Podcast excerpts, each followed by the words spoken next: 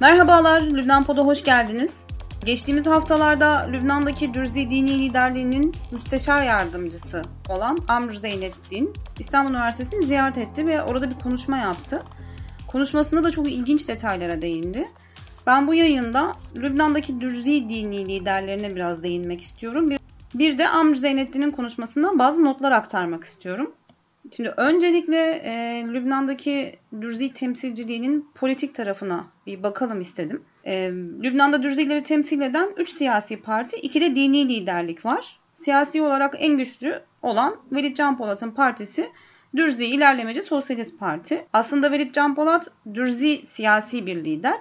Ama bugün e, Lübnan politik hayatında diğer siyasi mezhep grupları açısından da kilit bir rol oynuyor. Velid Can Polat'ın cüz'i rakibi ise Lübnan Demokratik Parti lideri Talal Arslan. E, bu ikili arasındaki rekabet yeni değil tabii ki. Çünkü e, Lübnan aslında yüzyıllardır feodal ailelerle yani zaim denen üst düzey aileler tarafından yönetilen bir ülke. Bu sistemin en önemli aktörleri de aslında uzun yıllardır liderlik yapmış olan Dürziler. Can Polat ve Arslan aileleri de bu aktörlerin öne çıkanları. Rekabetleri ise daha çok 19. yüzyılda görünür olmaya başlıyor. Ama mevcut durumda da Lübnan'ı ilgilendiren hemen hemen tüm politik gelişmeler karşısında zıt görüşler ileri sürerek bu rekabeti açığa çıkarıyorlar. Lübnan'da bir de üçüncü parti var aslında Dürzileri temsil eden. E, o da Viyan Vahab'ın Dürzi Tevhid Partisi ancak e, Viyan Vahab Lübnan siyasetinde de çok etkili olmayan bir isim. E, ve daha çok 8 Mart koalisyonunda da yer aldığı için daha çok Tarar Arslan'la ittifak halinde gibi görünüyor mevcut durumda. Ve e, Velid Can Polat'ın da karşısında yer alan siyasi bir isim. Dürzi dini liderliğinden bahsettiğimiz zaman ise bu Dürziler arasındaki siyasi bölünmüşlüğün dini liderliği de böldüğünü görüyoruz. Ee, ancak bunun için kısa bir hafıza tazelemesi yapmamız gerekiyor. Öncelikle şunu söyleyeyim. Lübnan'da bilindiği üzere 18 tane resmi mezhep var. Ve bu mezheplerinde birer dini liderleri var. Ancak Lübnan'da Dürzilerin bir tane değil iki tane dini lideri var. Tabi bununla birlikte Lübnan parlamentosu tek bir dini lideri meşru kılıyor ve kabul ediyor. Ve yasaya göre de Dürzi toplumunun bugün resmi meşru dini önderi Şeyhül Akıl denen e, sıfata sahip olan dini lider Velid Can Polat'ın da desteklediği Sami Ebul Muna. Sami Ebul Muna yeni seçildi. iki ay kadar oldu. Talal Ersan ve Viyan Vahap ise Şeyh Nasruddin El Garibi Şeyhül Akıl olarak kabul ediyorlar. Bu arada şunu da not düşmek gerekir herhalde. Dürzilerde dini liderlik Şeyhül Akıllık makamı olarak adlandırılıyor. E, ve Lübnan parlamentosunda da Şeyhül Akıl yasası olarak meşrulaştırılıyor. Şeyh Nasruddin Garip e, aslında bu yasadan sonra Şeyhül Akıllık yasasını yani fitne yasası olarak nitelendirdi ve e, Eylül 2018'de Birleşik Dürzi Mezhep Konseyi'ne ait işte yeni üyeliğin, yeni üyelerin seçiminde boykot etti. Ancak bu boykotun bir karşılığı olmadı. Bu e, yayının başında sözünü ettiğim müsteşar Şeyh Amr Zeynettin de aslında Velid Can Polat'ın desteklediği Şeyhül Akıl olan Sami Ebul Muna'nın müsteşarlığını yapıyor şu an mevcut durumda. Dolayısıyla yani bütün Dürzilerin müsteşarı değil baktığımızda.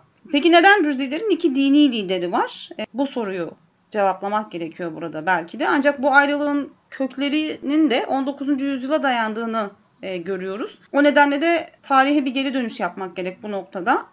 Şöyle ki 1800'lü yılların başlarında Dürzilerin önemli bir zaimi var. Yani e, feodal lideri var. O da Beşir Can Polat. Beşir Can Polat'ın da o dönem bölgeyi emirlik sistemiyle yönetildiği için e, bölgeyi yöneten emiri Emir II. Beşir Şihab'la ciddi bir rekabeti söz konusu.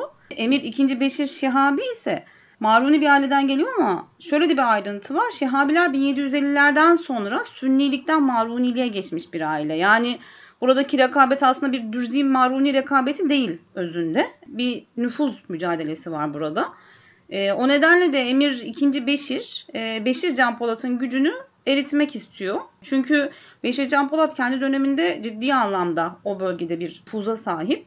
Emir Beşir de bu nüfuzu sınırlamak için bazı politikalar uygulamaya başlıyor ama Dürzilerden de sert bir muhalefetle karşılaşıyor. Emir Beşir'in adamlarıyla Beşir Can Polat'ın adamları arasında bir çatışma çıkıyor ama Emir Beşir muhalefette bastırıp Beşir Can Polat'ı 1825 yılında idam ettiriyor. Sadece idamla da kalmıyor Emir Beşir. Can Polatların toprak ve mülklerini de ellerinden alıyor. Ee, diğer aileleri sürüp çıkartıyor o bölgeden.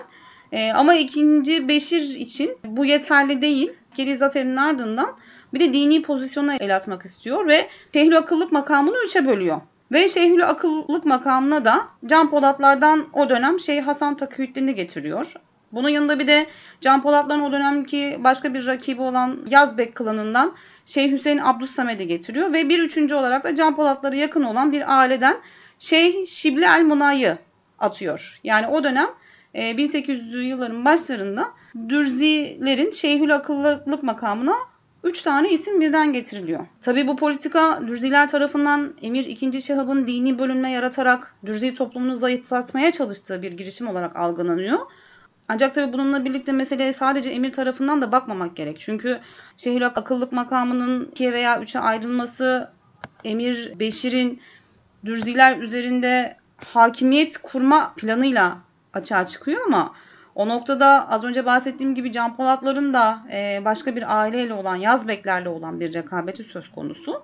E, dolayısıyla bu siyasi rekabetin de bir çıktısı olarak aslında dini liderlik bölünüyor. İşte bu e, rekabetin veya hizipleşmenin bugünkü karşılığı da mevcut durumda Talal Arslan Bihan Vahap ve Velid Polat rekabetinde kendisini gösteriyor. Lübnan'da Şeyhül Akıllık makamındaki bu çift başlılığın e, Dürzi toplumunun birliğinin sağlanması hususunda bazı problemleri oluşturduğu açık. E, ancak yine de siyasi rekabetin devamlılığı açısından dini liderliğin böyle bir e, şekilde yani çift başlı ilerlemesi gerektiğini net olarak görebiliyoruz Lübnan'da. Amr Zeynettin'in İstanbul Üniversitesi'nde yaptığı konuşmaya geri dönelim. Kendisi müsteşar olmasının yanı sıra çok önemli bir pozisyondan bahsetti. O da Vatikan'da kurulan e, Kürsi Rasul denen Vatikan'ın resmi devlet pozisyonunu belirleyen kurumda dürzilerin de temsilcisi olmasıymış. Şöyle bir şey de söyledi yalnız konuşmasında. Benim temsilciliğim Vatikan tarihinde ilk Müslüman temsilciliğini de aslında ortaya çıkartıyor dedi. Yani biz Vatikan'da ilk Müslüman temsilciler olarak bulunuyoruz orada dedi. Bu noktada da dürzilerin itikadi açıdan nasıl bir itikada sahip olduğunu düşünmemiz gerekiyor belki de. E, çünkü Dürziler inanç sistemi açısından esasen Şiiliğin İsmaili koluna mensuplar. E, ancak bugün Lübnan'da toplumsal ve kültürel açıdan Dürzilerle Şiiler arasında hiçbir ortak nokta yok. E, diğer taraftan mezhep kurucusu olarak bilinen Hakim bir Emrillah var. Hakim bir Emrillah'a da uluhiyet yani ilahlık atfediliyor aslında Dürzi mezhebinde. Yine de bununla birlikte Dürziler Dürzi olmaktan daha ziyade muvahhidun yani tevhid ehli olarak adlandırılmak istiyorlar. E, kendilerini de bu şekilde adlandırıyorlar. Ve bugün de aslında Lübnan'daki 128 sandalye parlamento 64-64 olarak e, ayrıldı.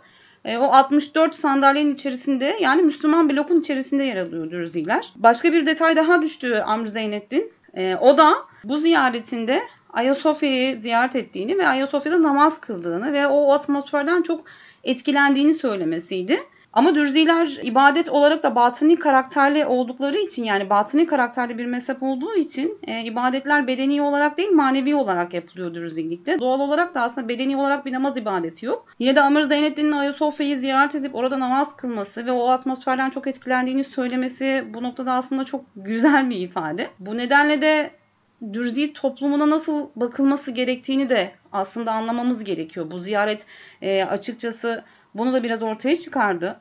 Yani Dürzi toplumunun hem Lübnan'daki duruşu hem Vatikan'dan yansıması hem de Türkiye'deki karşılığı açısından çok olumlu bir durum olarak gözüküyor açıkçası şu anda. Dolayısıyla aslında bu Dürzi toplumunu incelerken yalnızca mezhebi duruşlarını değil veya işte itikadi durumlarını değil politik ve kültürel eğilimlerini de göze almamız gerektiğini anlamış oluyoruz. E, bu bakımdan Emir Zeynettin'in bu bakımdan Amr Zeynettin'in ziyareti, konuşması ve ziyaret kapsamında gittiği yerler de önemli. Türkiye açısından da önemli. Türk toplumunun dürzilere bakışı açısından da önemli ve aynı şekilde dürzi toplumunun e, Türkiye'ye bakışı açısından da önemli. Bu ziyaretlerin bu şekilde daha da sıklaşmasını e, arzu ederiz. Bu ziyaretler bağlamında da Dürzi toplumuyla yalnızca siyasi olarak değil, e, bazı kültürel bağların da kurulmasını elde etmiş olabiliyoruz. Lübnan Pod'dan şimdilik bu kadar. Önümüzdeki yayında görüşmek üzere. Hoşçakalın.